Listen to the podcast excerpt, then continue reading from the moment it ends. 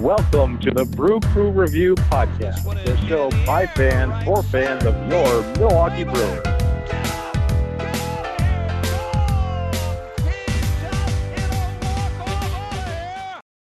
All right, Brewer fans, welcome to the Brewer Crew Review Podcast. This is Craig, and what joining me today is Vince and Scott. How you guys doing? Doing great, Craig. Hey. Scotty. Chad, happy birthday this week, buddy. So the first half has ended. It's uh, we're taping this during the All Star break, and the Brewers are still in the first place in the NL Central. So could not ask for too much more. However, um, they did lose the last three games coming in the break and only have a half game lead over the Cardinals. But uh, hopefully, the second half brings even better things for the Milwaukee Brewers. Uh, but today we're going to focus on the Brewers' recent draft picks. Um, especially their first couple rounds that they did on day one. We're going to talk about uh, those players. So, um, yeah. So let's, I guess let's just jump right in. We're also going to talk a little bit about uh, our thoughts on the first half and also a little bit more about uh, the current All Star setup and, and such with the draft. So, all right, well, the Brewers did have the 27th overall pick in the first round. Obviously, that's that's lower than I can remember the Brewers picking in quite some time. Um, you, um, obviously the Brewers, Brewer fans for the first um, 15 years or so of, of Miller Park were kind of used to us picking a lot of top 10 picks, top five picks and stuff like that. And that's how we kind of built some of our good teams, but uh, not, not any longer. The Brewers have made the playoffs four straight years and hoping for five. So it comes with the territory. So 27th overall, the Brewers selected um, Eric Brown Jr., a shortstop from Coastal Carolina. Um, so we'll go over him in a little in a little bit. Uh, they also on day one selected in the second round Jacob Misiorowski, right-handed pitcher from Crowder Cho- College in Missouri. So we'll talk a little bit about him as well. And uh, another interesting pick, their competitive balance pick after the second round. Um, they picked Robert Moore, son of Royals former GM Dayton Moore. He's a shortstop slash second baseman from the University of Arkansas. Um, and so that, that's an interesting pick as well. So, um, yeah, we'll talk a little about a bit about them. Before before we do, let me go over the rest of our top 10, 10 round picks real quick. Um, in the fourth round, we did pick uh, the. We actually were selected. I know Doug Melvin's no longer and Gord Ash are around, but apparently we still focus on the country of Canada because we were the first. We picked the first Canadian in this entire MLB draft in the fourth round with Dylan O'Reilly from. Um, it's a shortstop from Northern Collegiate in, in uh, Ontario, Canada. So that's interesting. Um, and Craig, the, do you remember getting that ticket in Canada back in uh, 06, I think it was? Near Niagara Falls? Yeah. Do you remember that? I did not know what that was all about. Uh, but uh, yeah, that did happen. So um, our our fourth round pick was Matthew Wood uh, from Penn State, catcher, left left-handed batting, right-handed throwing catcher. Um, fifth round was Will Rudy, a right-handed pitcher from Cal Poly uh, Pomona. And then sixth round, Tyler Woessner from uh, Central Arizona College, another right-handed pitcher. And let's see, seventh round was Ben Metzinger, third base, right-handed third baseman from Louisville. Um, and then Nate Peterson, we drafted another left-handed pitcher uh, of University of Illinois at Chicago. Interesting senior college pick there. And then let's see, we got round. We took Taden Hall from State College of Florida Manatee. He is a catcher, also a left-handed catcher. So two catchers in the first uh, ten rounds of this draft, and also another pitcher, um, left-handed pitcher Brian Fitzpatrick from Rutgers um, College. He's a pretty big dude, uh, 6'7", 230 pounds. So those were our first 10 round picks. The actual Brewers will be wrapping up the rest of the draft, and you guys can check tho- those out online, of course. So I guess let's start by just talking about our first rounder, Eric Brown. 5'10, 190 pounds. Scouting report says that he has excellent plate disciplines, got some power, got some speed, pretty solid defensively, even though what I read online is most likely he, his home would probably settle on it as a second baseman at the major league level if he makes it that far. Um, he's got an interesting pre-bat wiggle, so to speak. Uh, uh, I've actually heard of his batting stance actually was compared more to Julio Franco, Franco, who's obviously not quite that extreme, but um, it's a little bit. It's kind of almost to me a combination of Gary Sheffield's and Julio Franco's. So both former both former Brewers, Craig. That's pretty. Yeah, so uh, that, just to give Brewer fans a frame of reference on on what they're we're looking at, so you can look at some footage online of him. But yeah, what was your overall thoughts on uh, on that pick, guys? I, I guess I'll just say really quick that um, I am a fan of the Brewers taking college players, and it's not that we couldn't find some some great players that come out of the high school ranks, but I do like the fact that you know this this man or this group uh, of executives at the top of the Brewers organization uh, are kind of looking at college bats. I think that that's um, you know kind of equivalent for for a guy that played at that level. I think that that's equivalent to to high A to double A even uh, when you're at a very competitive college program. So to me, that's you know, it, it's exciting that you're going to get a guy with that extra tutelage uh, under his belt, that extra experience, and you know, he, he's a guy who survived a couple years uh, in a program like that. That that to me is a very good sign for uh, for for him uh, generally as he pro- progresses through the Brewer system as well. So uh, I'll just say that as an overall thing. I know that there were a number of years where the Brewers kind of almost shied away from some of the college players, probably because they may have even, you know, cost too much money in terms of signing bonuses. And I know that that system has changed a lot in the last, you know, 10, 15 years. But um, I'll just say that as kind of an overall assessment. And um, yeah, that's that's kind of my initial take on things. I one one thing that did surprise me, I guess, really quick is the fact that he's a shortstop. I think that that shows that the Brewers are continuing with the philosophy of drafting what they view as the best player available, uh, regardless of position. Um, obviously, we've got uh, major league shortstop in Willy Adames. We've got another shortstop in the system in Bryce Turang, who's very highly rated. So, um, you know, we do have a lot of, of depth at that position, particularly. Um, so that that I guess was kind of interesting, but I, I, think it does kind of double down on an overall organizational trend of, of drafting the best player available.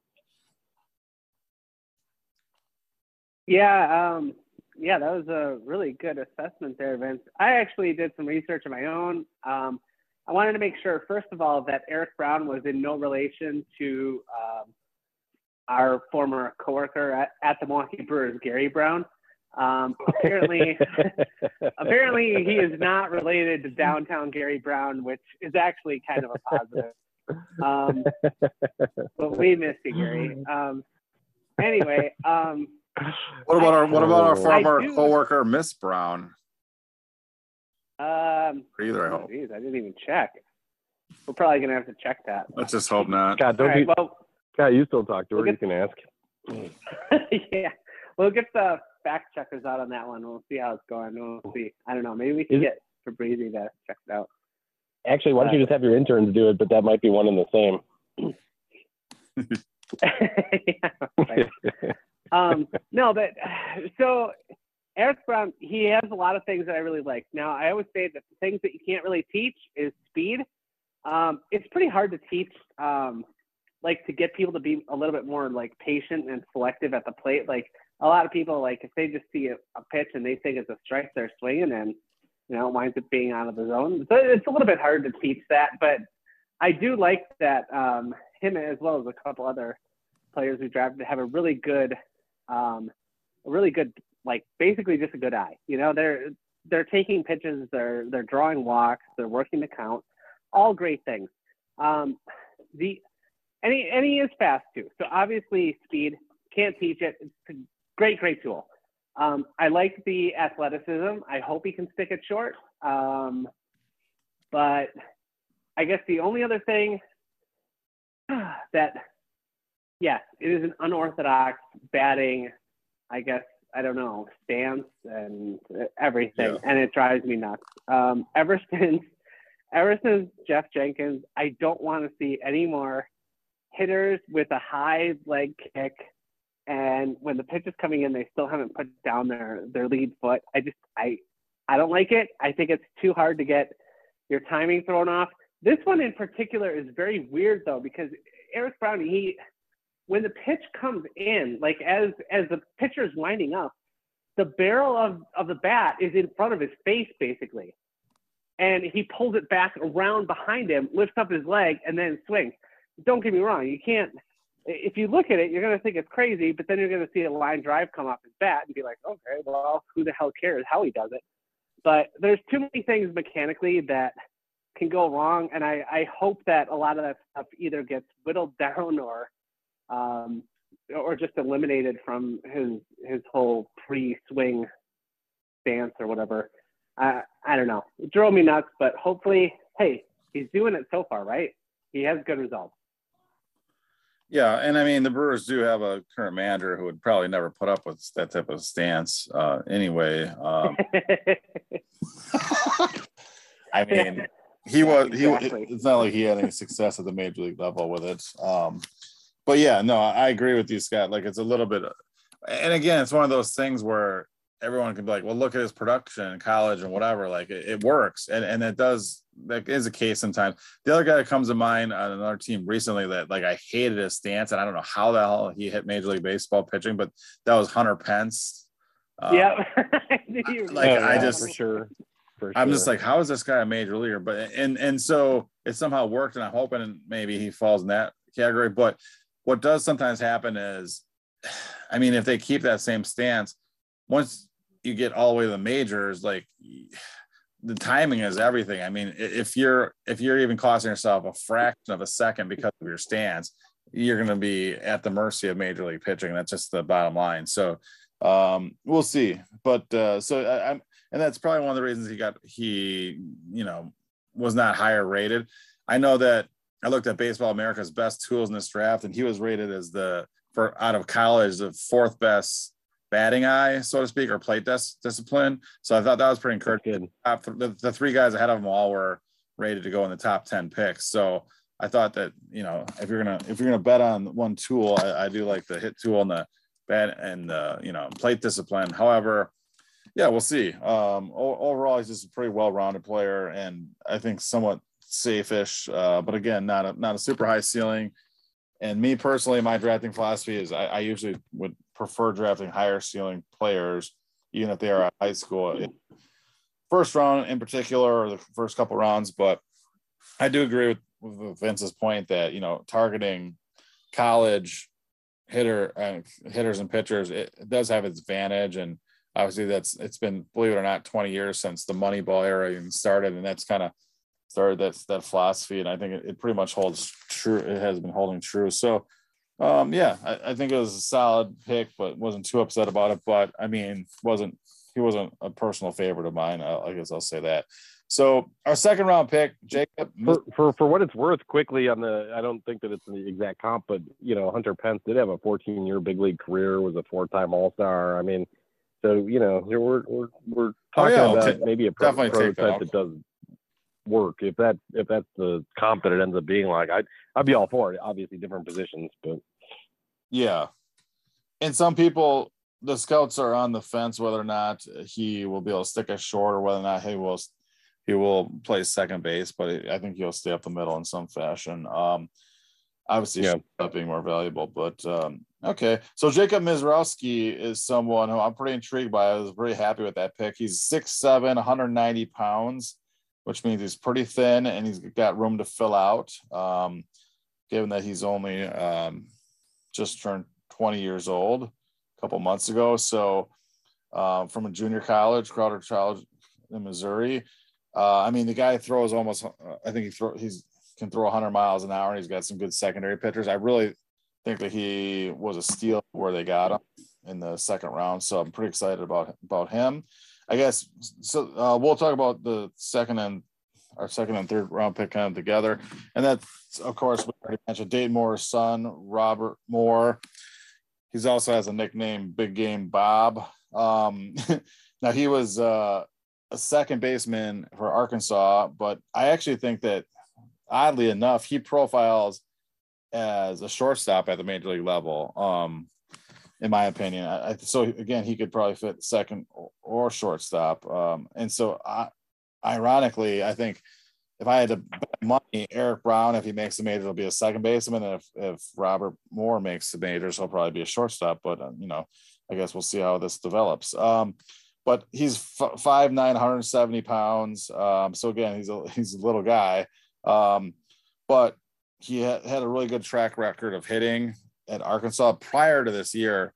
This year, his numbers really fell off, but he did have I think 16 home runs um, during his, uh, his previous season for Arkansas, and he actually came in to the season as a potential top half of the first round pick. So for the Brewers to get him as a comp pick after the second round, I think could be a steal obviously um, he's had a down year, and I think a lot of people believe that he's kind of like a baseball rat, so to speak. Obviously, being a son of a former GM, uh, I just I, I think he's he's a really I think he's gonna he's really a solid pick, and I, am really excited hey, for, that, for that one. So Craig Craig Craig, did our minor league analyst uh, Brandon give you any indicators in your pre-production meetings with him about why his production fell off a little bit here this season?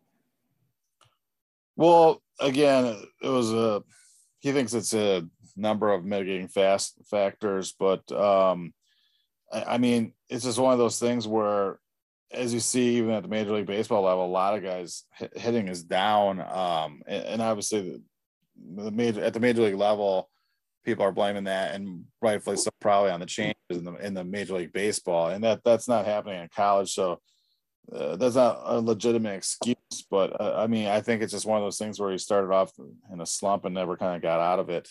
Um, so again, that's why he got pushed down the boards, and a lot of people passed on him, including uh, his father. He's still executive with the Royals, and they passed on him twice. So um, that might be a telltale sign right there. With that being said, I know Scott likes this comp, but he does kind of profile as a little bit better player than David Eckstein, but that same mentality and and maybe more of a skill set of like Tommy Edman, fortunately of the Cardinals, where he where as he is right now, he's playing shortstop every day for the Cardinals, doing a fairly good job, and I think Robert Moore would be able to do that as well. A gritty, uh, a gritty scrapper, so to speak. Yep, absolutely. He can.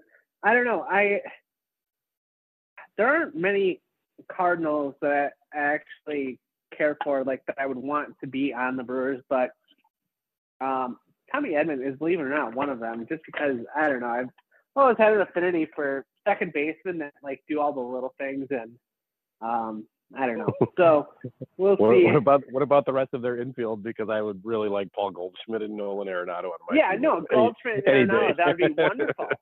so of course, no, don't get me wrong. Uh, the top the Cardinals probably have four hitters in their starting nine that are better than anyone on our team. That's great, yeah. But I don't know. Um, but Tommy Edman is like you look at Goldschmidt, you look at Arenado, and you're like, these guys are gonna mash. And then like you look at little Tommy Edman out there, and he, you know, I mean, it's it's almost like, you know, you picture like your Vinas or your Jim Gantner kind of like, you know, those second basemen that just scrap it up. You, you gotta love it. So hopefully, hopefully it works out. Yeah. And not only that, but he's a leader in the clubhouse, uh, supposedly. Like so, um, I you can never have. Well, I guess you can have too much leadership, but it's pretty rare. So, I don't know. I I, I hope it works out for him. I hope it's a good pick. And he was known for his clutch hitting for the Razorbacks prior to this year as well. Um, and that's how he got that nickname, Big Game Bob or whatever. So I mean, I, I just think he's a fascinating player, and I think that if he rounds back into his previous form, like it could really turn out to be a steal at that pick for the Brewers. And again, if Brewer fans are looking for um, more of a former Brewer comp, I would say it's not too far off from Scooter Gennett, maybe, but uh, with a little bit more upside, in uh, in my opinion, all the way around. Scotty Fletcher. No, I'm just kidding. well, I, I will say this too. I mean, that is not a uh, shabby college baseball program at the University of Arkansas. That is, that's that's quite a good program in and of itself, and they play very stiff competition throughout the season. So, um, you know, certainly, certainly, I think that that was probably a good experience for them. Yeah, and then uh circling back to Jacob Misiorowski, our second round pick.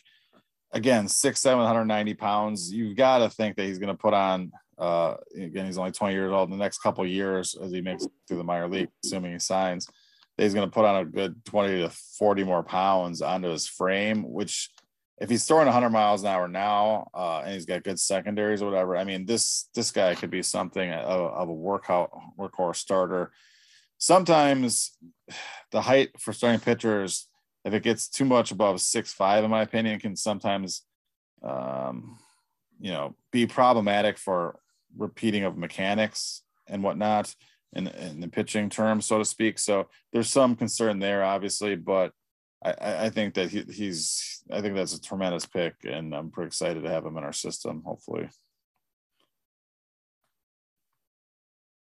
Yeah, definitely. I mean, if he, like you said, if he's throwing 100 now, I, honestly, when I read the scouting report on him and it said, "Oh yeah, he hits 100 miles an hour," I'm like, "That's all I needed to see." Or yeah, that's perfect. And uh, believe it or not, um, Tom Carter didn't think that he was gonna actually fall all the way to us, and uh, he was really excited that he kind of fell into our lap. He thought it was a great pick. So, Yeah, and is- you know, is- that's high praise from Tom Carter. By- so. by by Tom Carter, do you mean our anonymous source, Tom Carter, where you got that Yeah, information? Yeah, you guys know. Okay. Yeah, I know Tom Carter. Yeah, no, that's good. High praise. he he asked us just to use the information. He's he said that we don't have to mention him at all. In fact, he asked us not to. In fact, and we don't have to say anonymous. We don't have to just don't even say anything. He just said whatever information he gives us, we can even pretend it's like our own uh, or whatever. We don't even need to give him credit. In fact, um, but uh, he definitely doesn't want us Huh. his name. So we'll, we will make a note of that for future podcasts because he doesn't want to get. Did you say Wait, anonymous? I got a in- quick did you say question. anonymous in front of his name or after his name, like Tom Carter anonymous? Yeah, you did. Actually, I are you guys saying unanimous or anonymous? I think it's Tom Carter unanimous at this point. I mean, he is a He's unanimous- a unanimous fan favorite, but if we were supposed to, if we were supposed to be keeping him anonymous, then I feel like we just, I just, it was just a simple miscommunication. I feel like yeah, it's got to the be first it. I've heard of it. Well, you win some, you lose some, guys. Neither here nor there. Yeah. I mean, so Here. just to, just to put this put this Sorry, maybe to bed or to to beat the horse, the dead horse last time. It, it we all are going to agree that Tom Carter, Carter is unanimous, and I, I think we'll just leave it at that as long as we don't. He's unanimously awesome. Sounds like all four of us think so. Yep. All right. So um again, the Brewers farm system, I get um got a good shot in the arm for this draft. And I think we're, excited and it'll be interesting to see what prospects the Brewers may be willing to, to part via trade here in the next couple of weeks Is this year's trade deadlining will actually actually falls on August 2nd. It was agreed upon by Major League Baseball and the Players Union, which is a couple days later than normal. Um, and so yeah, that should be very interesting. And, and I do expect the Brewers to be fairly active as obviously we're in first place right now. So, I mean, if Greg, given your lack Really of to be anger on the yeah, given your lack of anger on draft day, do you think that you're going to be double angry on the trade deadline day, or how do you think that's going to work? Yeah. Because I've been, we've been, we've been kind of monitoring your anger levels uh, uh, over the course of you know over a decade and a half, almost two decades, actually two decades at this point. And uh, this is very unusual that you're not more upset after draft day. Well, yeah. So I guess part of it, I've been bringing my expectations on the Brewers drafting. I've been tempering my expectations on the Brewers trade acquisitions or trade activity. I've been temp- tempering my expectations overall on the Brewers um, seasons. And I've also been tempering my expectations on pretty much a, a lot of aspects of life. And uh, it's been kind of helping me out, but um, not terribly inspiring, but uh, yeah, I've been just tempering stuff. So working out. You'd think with all the recent like Brewers playoff losses that we've had in the last four years, you would think that that would make you a little bit more angry, but it doesn't seem to be that way. So yeah, I commend you for that. Yeah, no, I mean, sometimes just got to be happy to be there and be alive. just survive the pandemic and and like I don't know, like 45 years of terrible bit for baseball. So I mean, gotta gotta be happy for to still be here. The fact that there's still baseball in Milwaukee and they're still that I'm still alive, that's all I need to really be happy for. So I guess, but uh, and of course to have great friends like you guys, uh, obviously. So yeah. Oh wow. Oh, thanks, Craig. Wow, that was nice. Jeez, and I was gonna make fun of you for saying all that sappy stuff, but now I can't. Yeah, I was gonna make a Mensch joke, but uh, looks like, and that's Kevin Mensch for the record. But yeah, I, that, that's um, okay. So yeah, the therapy is going well, guys. So thank you for recommending that. anyway, on to the our first half Brewers recap. Um, I guess what what are your just overall thoughts of you know, obviously expectations coming in the year where the Brewers were going to be able to contend and really be the beat in the NL Central, which I guess is proven to be accurate. However, there's been some shortcomings in the health department and also in the bounce back of star, I guess, department uh, and, and a bunch of other things. But uh, just overall, uh, what is what? Not to say that you have to grade the first half, but what's your overall thoughts on the first half? And maybe Scott, do you want to start off? Yes, but this is a very difficult question, Craig, because if you here's the thing, if you compared it with the other 50 Brewer seasons, you would say like the Brewers bad. have uh, I forget how many wins we have now, damn it. Um, but you would probably look and, and figure out that like th- this is a highly successful team compared to those other 50 Brewer teams, and therefore you would say obviously it's an A, right? Except everyone came into this season thinking, hopefully we were gonna, you know, if we get past the Cardinals, you know, especially if they falter, we can run away with the division, and you know, then come playoffs, let's see what happens. Uh, now it looks like oh, that geriatric Cardinals team with Pujols and Molina in their swan song. It looks like that they're probably gonna uh, be fighting us to the end here, and I hate to say it, but um, when it comes to making like key acquisitions, the Cardinals certainly tend to do it better than the Brewers, and it makes me wonder if they're going to be doing more at the trade deadline than we are. Because I don't think we might make several moves, but I don't think any of them are going to be anything off the charts by any means. And I don't know. Are, are the Cardinals just going to acquire another All Star or something like that? Like, it wouldn't surprise me at all. So I'm a little nervous. We'll see how it goes. Yeah, Scott, I, I share that nervousness about the deadline. I, I think we talked about it on one of our previous episodes, but I really have not been impressed with uh, David Stearns as a deadline GM. Uh, very impressed with him overall in getting our, our team, you know, in contention every single year going into the season. But um, outside of 2018, his deadline acquisitions have really uh, kind of failed to wow me. I, I, think that in 2018, that was the year where we um, missed on Jonathan Schoop, but we we we hit big on Mike Moustakas and got a couple key bullpen pieces in Joakim Soria and Xavier Cedeno and um, a great bench piece in Curtis Granderson, and we kind of went all in uh, that year.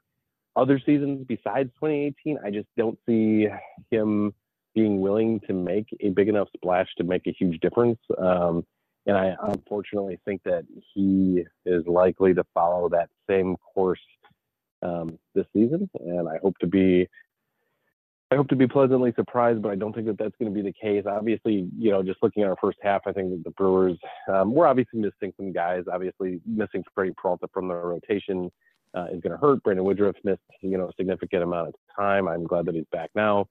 Um, but he had he had several injuries, including Raynaud's Raynaud's uh, syndrome uh, to deal with. So that obviously has cost uh, the Brewers, I think, a little bit.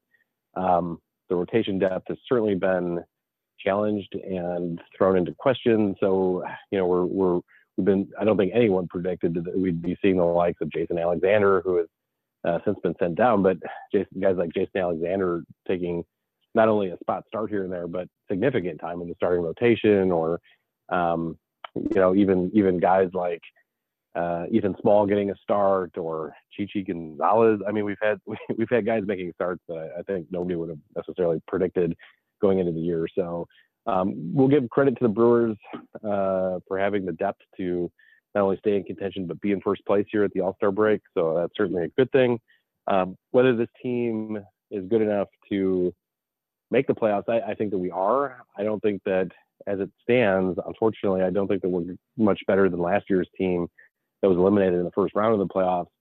Um, but that's mostly because of our offense. So I'm going to attribute this partially to injuries, but um, I think since we said it day one, I, I don't think that Hunter Renfroe is a, at all a disappointment. In fact, I'm very happy with him, but I, I think that he just slightly moved the needle ahead of where Avi Garcia was last season. So I don't think it's a huge upgrade. I, I still think that, um, you know, outside of McCutchen, we still haven't fully upgraded our offense. We're really a bat away, at least one bat away from um, being offensively good enough to to do anything in October, um, unless we manage to, you know, kind of weirdly get hot at the right time. So there's always that chance. But um, you know, if I'm David Stearns, I'm I'm really looking at ways to upgrade this offense. I just don't know who's going to be out there that the Brewers are going to be willing to pay for at this point.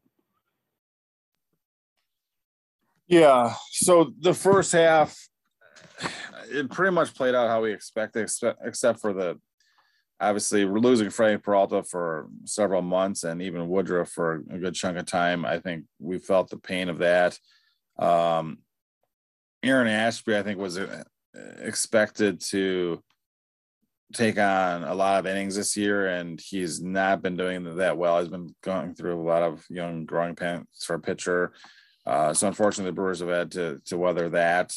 And like you guys mentioned, we've been, I mean, throwing having to bring up guys like Jason Alexander, Chichi Gonzalez, and kind of really showed that we thought we came into the year with six really good pitchers and therefore had some nice depth, but it really proved to not have enough quality depth or which is uh, that old adage you can never have enough pitching, especially starting pitching. And that proved to be true once again. I think that's one of the reasons why we don't have a, a larger lead in first place uh, at, at, the at the All Star break. But the biggest culprit, as you guys mentioned, we knew after last season that we definitely had to fix this offense. And I think our philosophy was well, the best way to fix the offense is to get Christian Yelich back to being almost Christian Yelich of old. And we need Keston Hiura to come through and be an everyday player and show some of his potential. And uh, we need Andrew McCutchen to uh, be a really good veteran when maybe return to a little bit of his former glory too. I don't think the combination of any of those things have happened enough. Uh, and like you said, some of the other moves, like you know, losing Garcia and getting Renfroe was not really moving the needle, but just plugging that whole same hole that was created. So I mean, in reality, um, some guys are having nice years. I think Willy Adames has been exceeding expectations for me again this year. Uh, he's been a hell of a player both seasons since we've acquired him, and so I think, and obviously Rowdy Tellez, I think has been a first half highlight uh, on a personal level. I mean, getting everyday at bats kind of for the first time in his career, and he's really flourished under that. Um, so there is some positive. And then once uh, Luis Urias got healthy, I think he's really shown to be a solid player. And our catching tandems uh, have been awesome too. Victor Caratini, I would say, is a great first half surprise.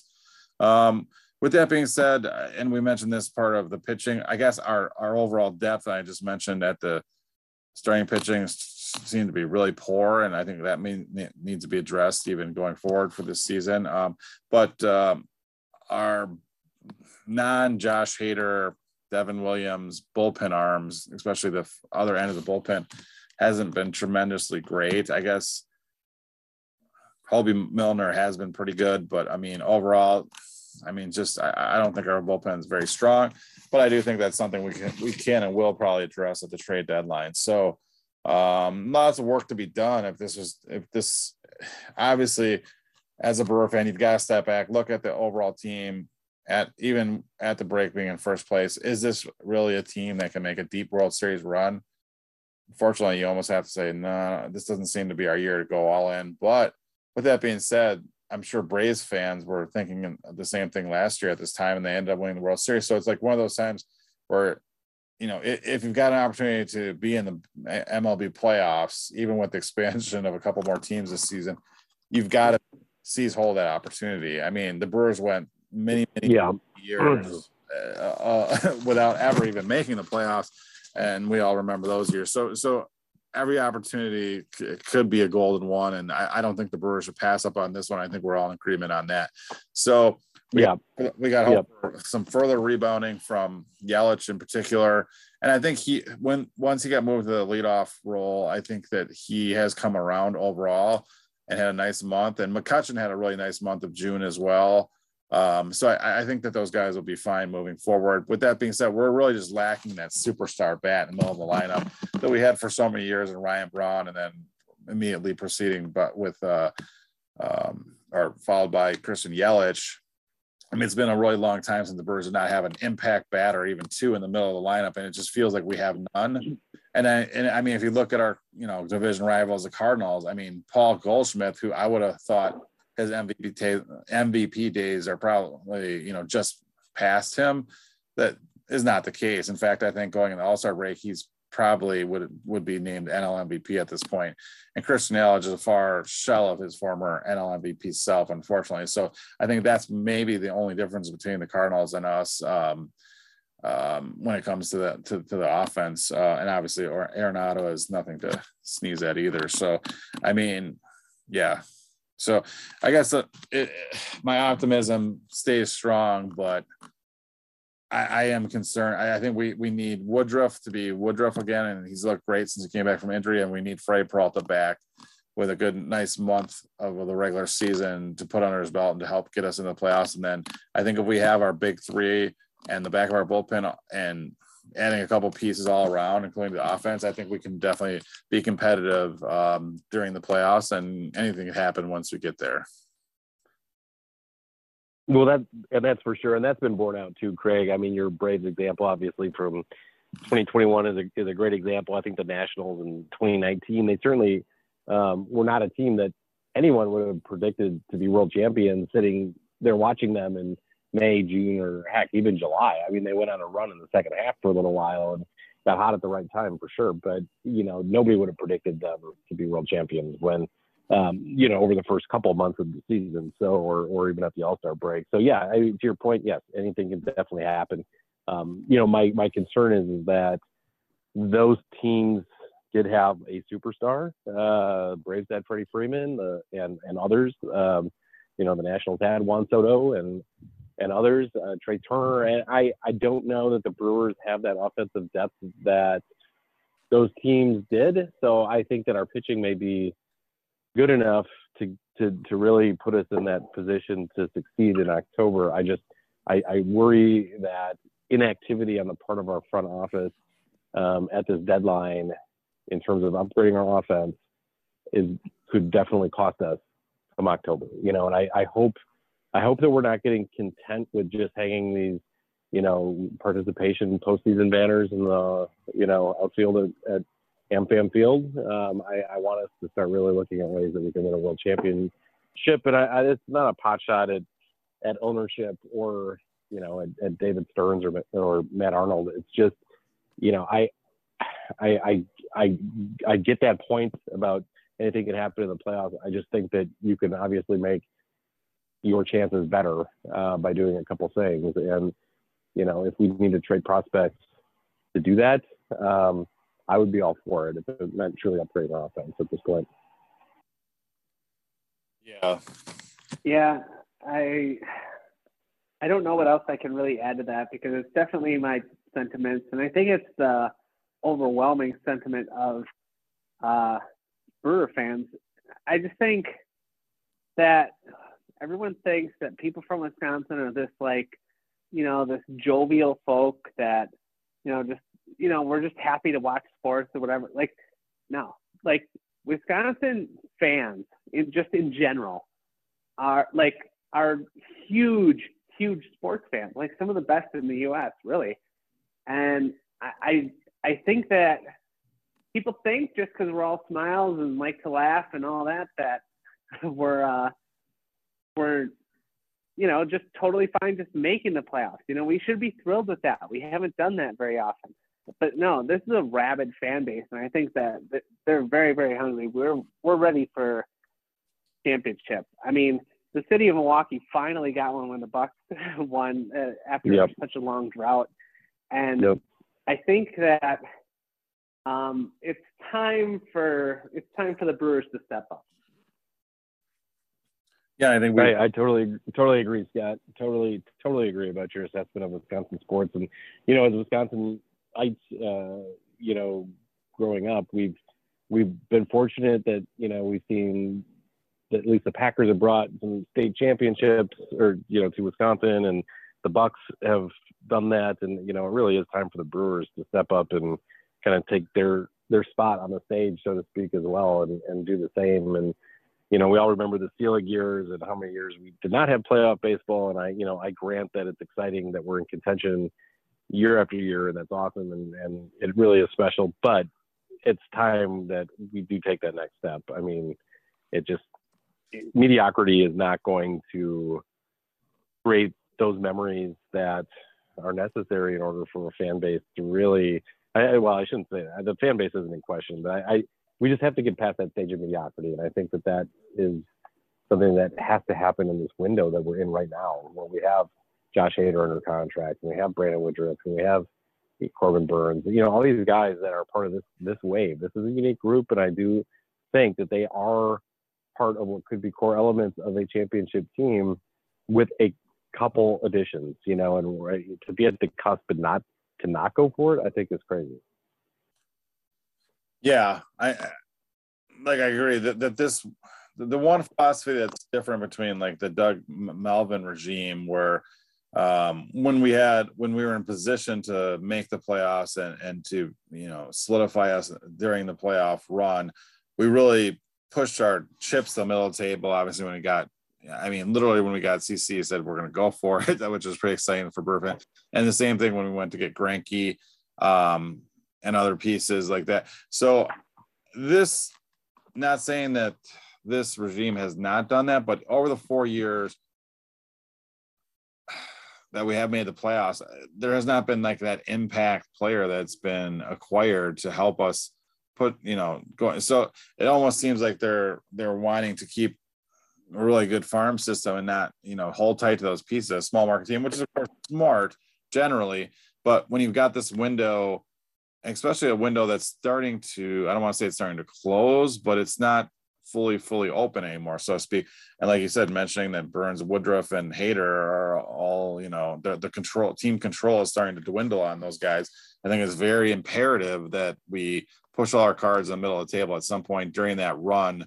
Um and again so it, it's going to take a hit to our farm system but i think that's it's it, that's what it's for. That's and so i think that we have to be willing to try to acquire, especially on the offensive side, some type of controllable player that that is a, is a borderline superstar by basically almost cleaning out the farm, so to speak, and and and just you know pushing all the and it might not be this year, but if not, probably next year it would be the year to try to do something like that. But um, but we'll see. So I'm not expecting a major acquisition this trade deadline, but I want to stay optimistic that the Brewers will will you know try to add a couple of key pieces that could make it make a difference or even spark the guys on the current team to you know improve their performance all all the way around. So uh, I guess that's all you can hope for as a as a fan of a of a major league baseball team. So. Um, I know this podcast running a little long, but I wanted to get to one other really opinionated uh, type subject, and that's just the all. Obviously, we're, we're taping this on uh, during while the home run derby is going on, just before the eve of the All Star game this year. Um, but what I wanted to ask you guys, the major to me, the Major League All Star game has always kind of been a special time of year. And as a baseball fan, you look forward to that. And I remember being a, a younger baseball fan, always really looking forward to watching not only the home run derby, but also the All Star game itself, and especially I, I always love the rule that what each and every team uh, gets at least one representative. I think that was really important to keep all these fan bases active uh, and interested in the All Star game. Um, however, if you look at the All Star games in other major sports or All Pro games, or whatever you want to talk like the NFL's all pro or pro bowl has been an absolute disaster to the point where they're now talking about getting rid of it altogether. I mean, they shuffled it around, try to put it at different parts of the season and before the Super Bowl, during that two week period of time or after and all this stuff. It just there's no interest anymore. Um, and so that kind of fizzled out. And then if you look at the NBA All Star activities, I mean, they're kind of a a joke in my opinion. I guess I'll just be nice and say call it that. Um, but no one really takes it seriously. Um, but and it's more of just like a showcase, almost like watching the Harlem, Globetrotters with the best players that's out there or something like that. So, I mean, the Major League Baseball's All Star Game to me has been kind of special, and, and in a similar way, where the Baseball Hall of Fame is more of a big deal than any other sport Hall of Fames as well.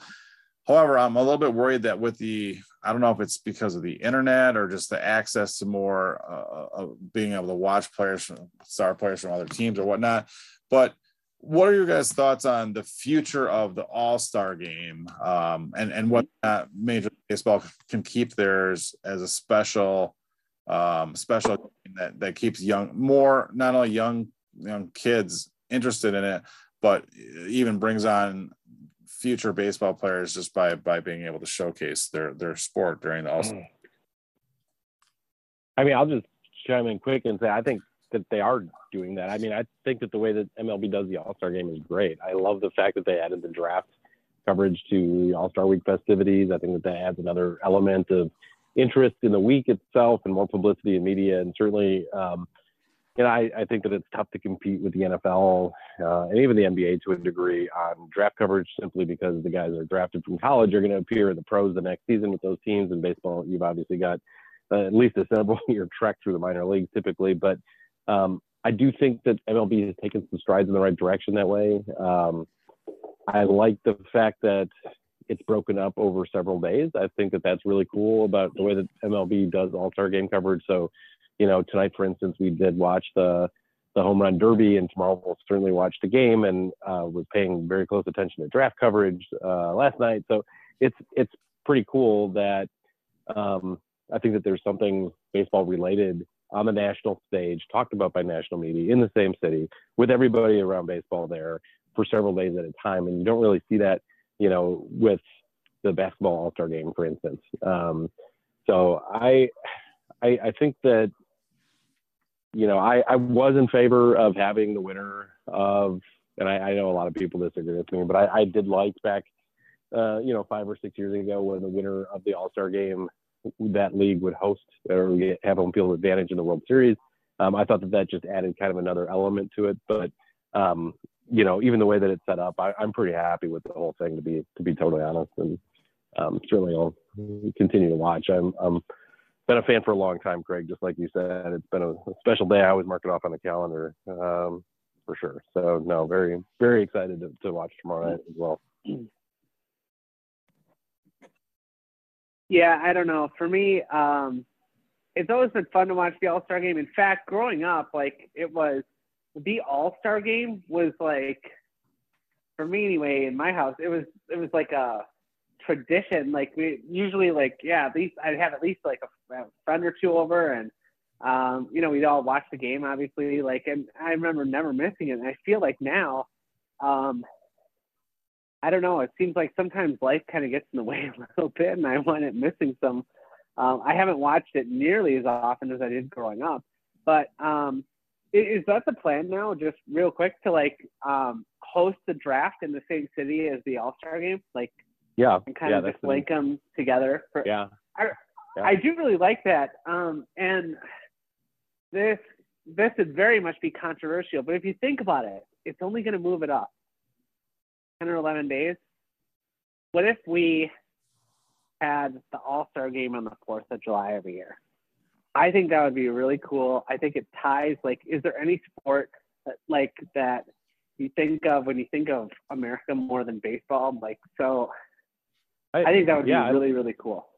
I like that conceptually, Scott. The only thing is, is that a lot of people are like on vacation or out of town, you know, traveling to a cabin or something. But I guess you could watch it from wherever. I mean, it could just be part of your your night. Um, that that would be kind of interesting, or maybe at least the same weekend or something. But yeah, uh, interesting interesting thought because they do kind of go hand in hand for me. This is this is right now. Well, I didn't plan to get COVID during this stretch of time, but typically the uh, the the stretch between the Fourth of July and the All Star game. It's a couple of my favorite weeks of the year, to be honest. It's you know the height of summer. You've got baseball. You've got um, America's birthday. It's just like you know road trips and the celebrations and all that stuff. And um, I I'm I'm with you. Like as a kid, we used to host a you know typically we had an All Star party at, at my house, and um, you know certainly helped to have a dad who loves baseball who didn't have to work that day because um, you know the, the Brewers were off, so it was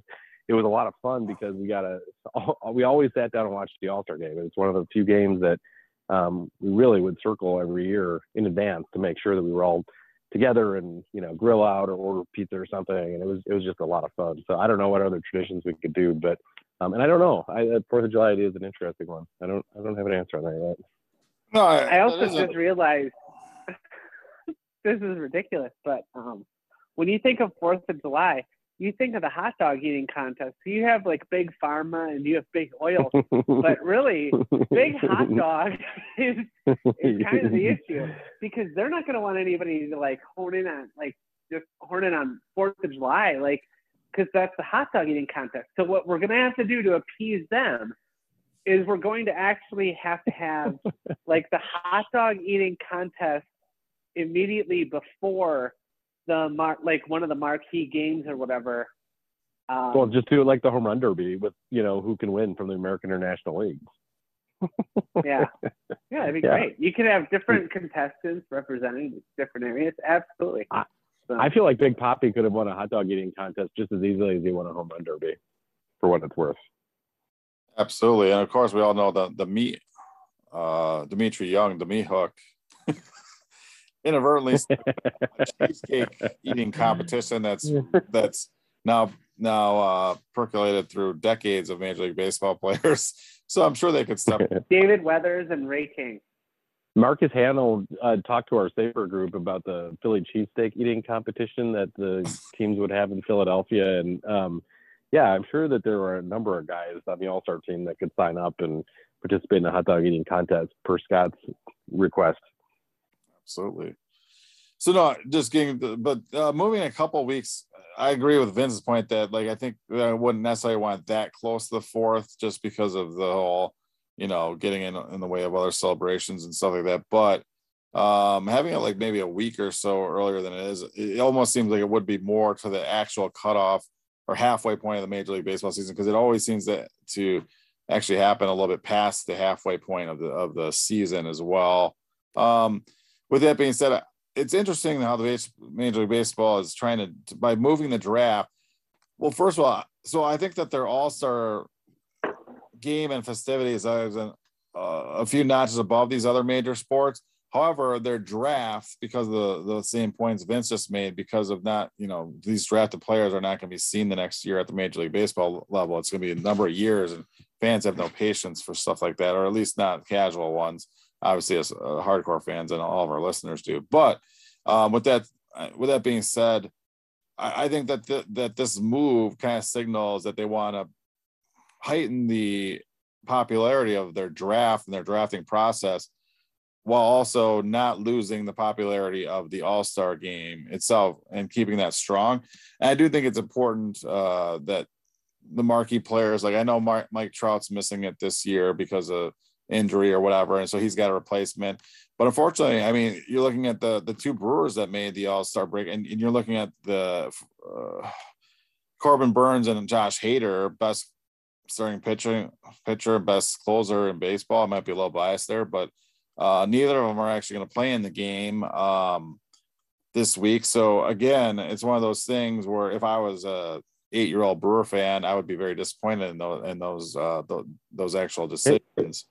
So it, it, should be pointed out, uh, Craig, really quick that and I don't think we said congratulations yet, but Devin Williams did actually get added to the All Star team. So it's yeah. exciting for the Brewers that we at least did get another member of the of the team added to the roster, a, la- a last minute addition, but still an addition. So happy for Devin and his first um, All Star appearance. And congrats to, to Devin. I'm sure he's listening um, tonight. But yeah, so that that that was good, and I yeah, I think that there's probably you know a, a, few things that you could do to market um, the All Star game a little bit. And one thing that we did not talk about yet that I just wanted to bring up quick is that part of the new collective bargaining agreement that was agreed to in March of this season um, is that there is a legacy addition to the All Star roster, which I think is a cool idea.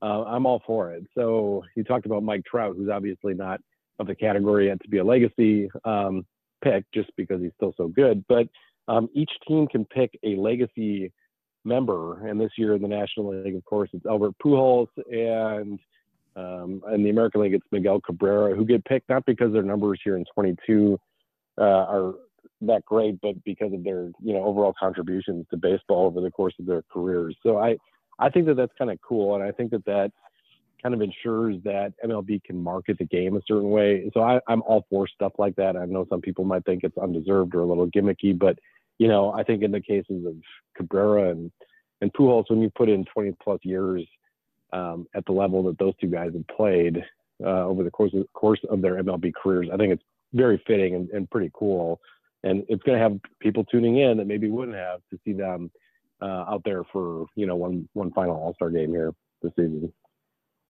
No, that's a great point, and, and I was all for that too. I, I didn't necessarily like that they picked Pujols, but obviously the um it's a it's a unique yeah it's no coincidence they decided to add that in this year uh because obviously you're talking about Albert Pujols and Miguel Cabrera both probably being in their last year uh, as yeah in the MLB. And and you're really talking about those are two. Uh, what's I don't even know what the step up from a generational player is, but th- these are those two guys could easily be top 30 MLB player of all time on that list. Well, yeah, and they're they're they're definitely first ballot Hall of Famers. You know, I think that we're going to see yeah. that with a guy like Verlander in a couple of years. You know, you're you're you, we know the guys that are kind of at that level. Um, and I certainly think that those two guys do it. But you know, ten years from now, that might be Mike Trout that we're talking about. You just you know, yeah, who, who I, I, I, just hope that they don't water it down. I think that uh, I hope they only pick them on years that it's like deserve that there's a deserving candidate because I, I, could see some seasons just not having like a legacy candidate. Like I don't want them to make like big reaches or something like that. Like no, neither neither neither do I. But let's put it this way, you know, and I I'm probably his biggest fan. That's a non-Orioles fan that could exist. But like at the end of his career, see, I think this opens up some opportunities. At the end of his career, a guy like Cal Ripken Jr. was being voted into the All Star game because fans knew that that was the way that he was going to get selected, even though his numbers were not, quite frankly, that good compared to other third basemen at the time in the American League. And you know, it was kind of a respect thing with Ripken. I, I think that putting a guy like that in a spot like that on that roster would have then opened up, you know, the starter, for instance, to be somebody who probably deserved it a little bit more, but still let a guy like Ripken be a part of the festivities. And it's probably a bad example because Ripken actually had a home, home run his last All Star game. But, um, you know, I, that's just kind of one example that comes to mind quickly. I, I think Derek Jeter is probably another one. You know, someone that we know that they're going to be a Hall of Famer, but they may be in their last year of their career. There are probably a lot of other guys more deserving at the position that could have actually made a bigger impact on the game itself uh, in the All Star game. Yeah, uh, no, I, I totally love. Like, hope I'm sure they can find guys each year, and, and if some, I just hope that some years aren't any that they can like skip the pick or something. Like but who knows how they'll handle it? I guess, and I mean, every year there's probably you know borderline Hall of Famer guys retiring or whatever. So I'm sure I'm sure they'll be able to work it out. Uh, but it's like one of those things where like the one year there might be two guys really deserving uh, out of one league, and the other league doesn't have any. So I just hope that they are, are a little flexible with that rule. But apparently they've given uh, the commissioner of baseball flexibility with all these crazy rules, and I guess they'll make it up on the fly going forward. Um, so, yeah, hard hard for planning purposes, but you know maybe that that that is good, you know, to have that type of flexibility in that jurisdiction because you're right. There's there's going to be years where you're definitely not going to have somebody that rises to Miguel Cabrera's status, you know, for sure. And um, yeah, I, it'll be interesting to see how it works out. But I'll, I'll just say I, I think it's a good tool for for the commissioner's office or MLB to kind of have in their back pocket. Overall, I'm, I'm all for it. Oh, absolutely. Yeah, I can agree more. And then, yeah, so so I, I do think that by moving the draft, it, it is going to be helpful for a lot of reasons. Uh, but I think it will really shine that spy, spotlight. I mean, the the Major League Baseball has been trying to focus by televising their draft and whatnot in the last 10 years, more so like the other sports. However, it's always been on like a Sunday night or Monday or whatever in the beginning of June, and uh, not everyone's been really paying attention to baseball at that particular time necessarily. So I think that to kind of highlight it during this, I, I do like that it like almost immediately follows the end of the futures game too. I think that's pretty cool. So I mean, it's kind well, of their own prospect, Yeah. so to speak. Yeah, and, and one thing just really quick is that, you know, yeah, a lot of fans aren't necessarily paying attention, but it's not that they're not paying attention to baseball in previous years. And I'll I'll include myself in this grouping. Like you know, I'm in the middle of June, I'm paying attention to what the Brewers are doing. I guess that I'm not as totally focused on our draft, for instance. But I like the fact that the draft is taking place over the course of a couple of days where there are no other Brewer games. So, you know, I think that that's kind of cool. It happened on Sunday, I guess, after a Brewer game, but but there were no games to look forward to for the Brewers now for four days. Um, you know, this week, which is a rarity, obviously, from opening day until well, you hope the World Series, but for sure October 1st, there's pretty much baseball every single day, except for the couple days around the All Star break. So I think that this is kind of a cool way that, you know, for for a lot of us who are kind of focused on the big league team, that um, you know, we get we get invested in, you know, the the series that the Brewers are currently in, but maybe don't necessarily take the time to to look at the draft as much as we should because of that. I think it's kind of cool because you can separate, you know, what the Brewers are doing for a couple days to to look at things like the futures game and the draft and the home run derby and the All Star game. So I, I think it's I think it's great.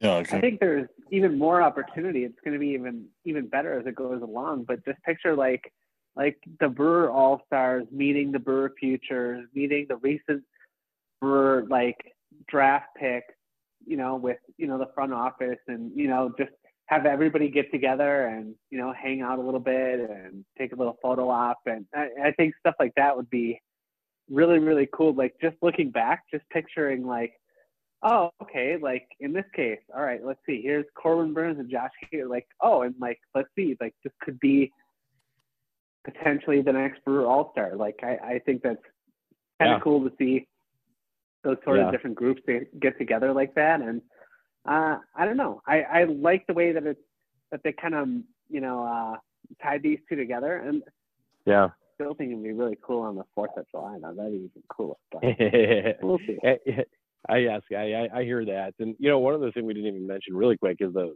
Fan Fest too, which is you know, it goes on all week. I went to it in 2018 when the All Star Game was in Washington, and I was living there at the time, and you know, it was great. I I was describing it to Lena tonight. It's like All Star Week is one big party for people who love baseball. It's a baseball party. It's a celebration of baseball, and I love it. You know, I think that that's kind of its the biggest draw for me is that you know all week you've got as you just alluded to, Scott, you've got the the past, the present, and the future kind of all in one place for a celebration of baseball. I mean, what could be better? So I, I think it's pretty pretty awesome. And would you guys believe that it's been 20 years since the game was held at Miller Park?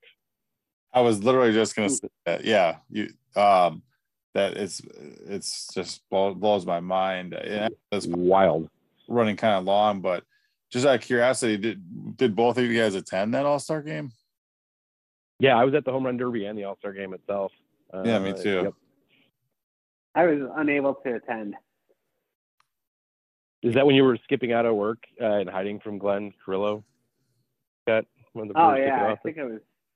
Yeah, I think that was one of the years I think I had to go to summer school or something. oh, oh, man.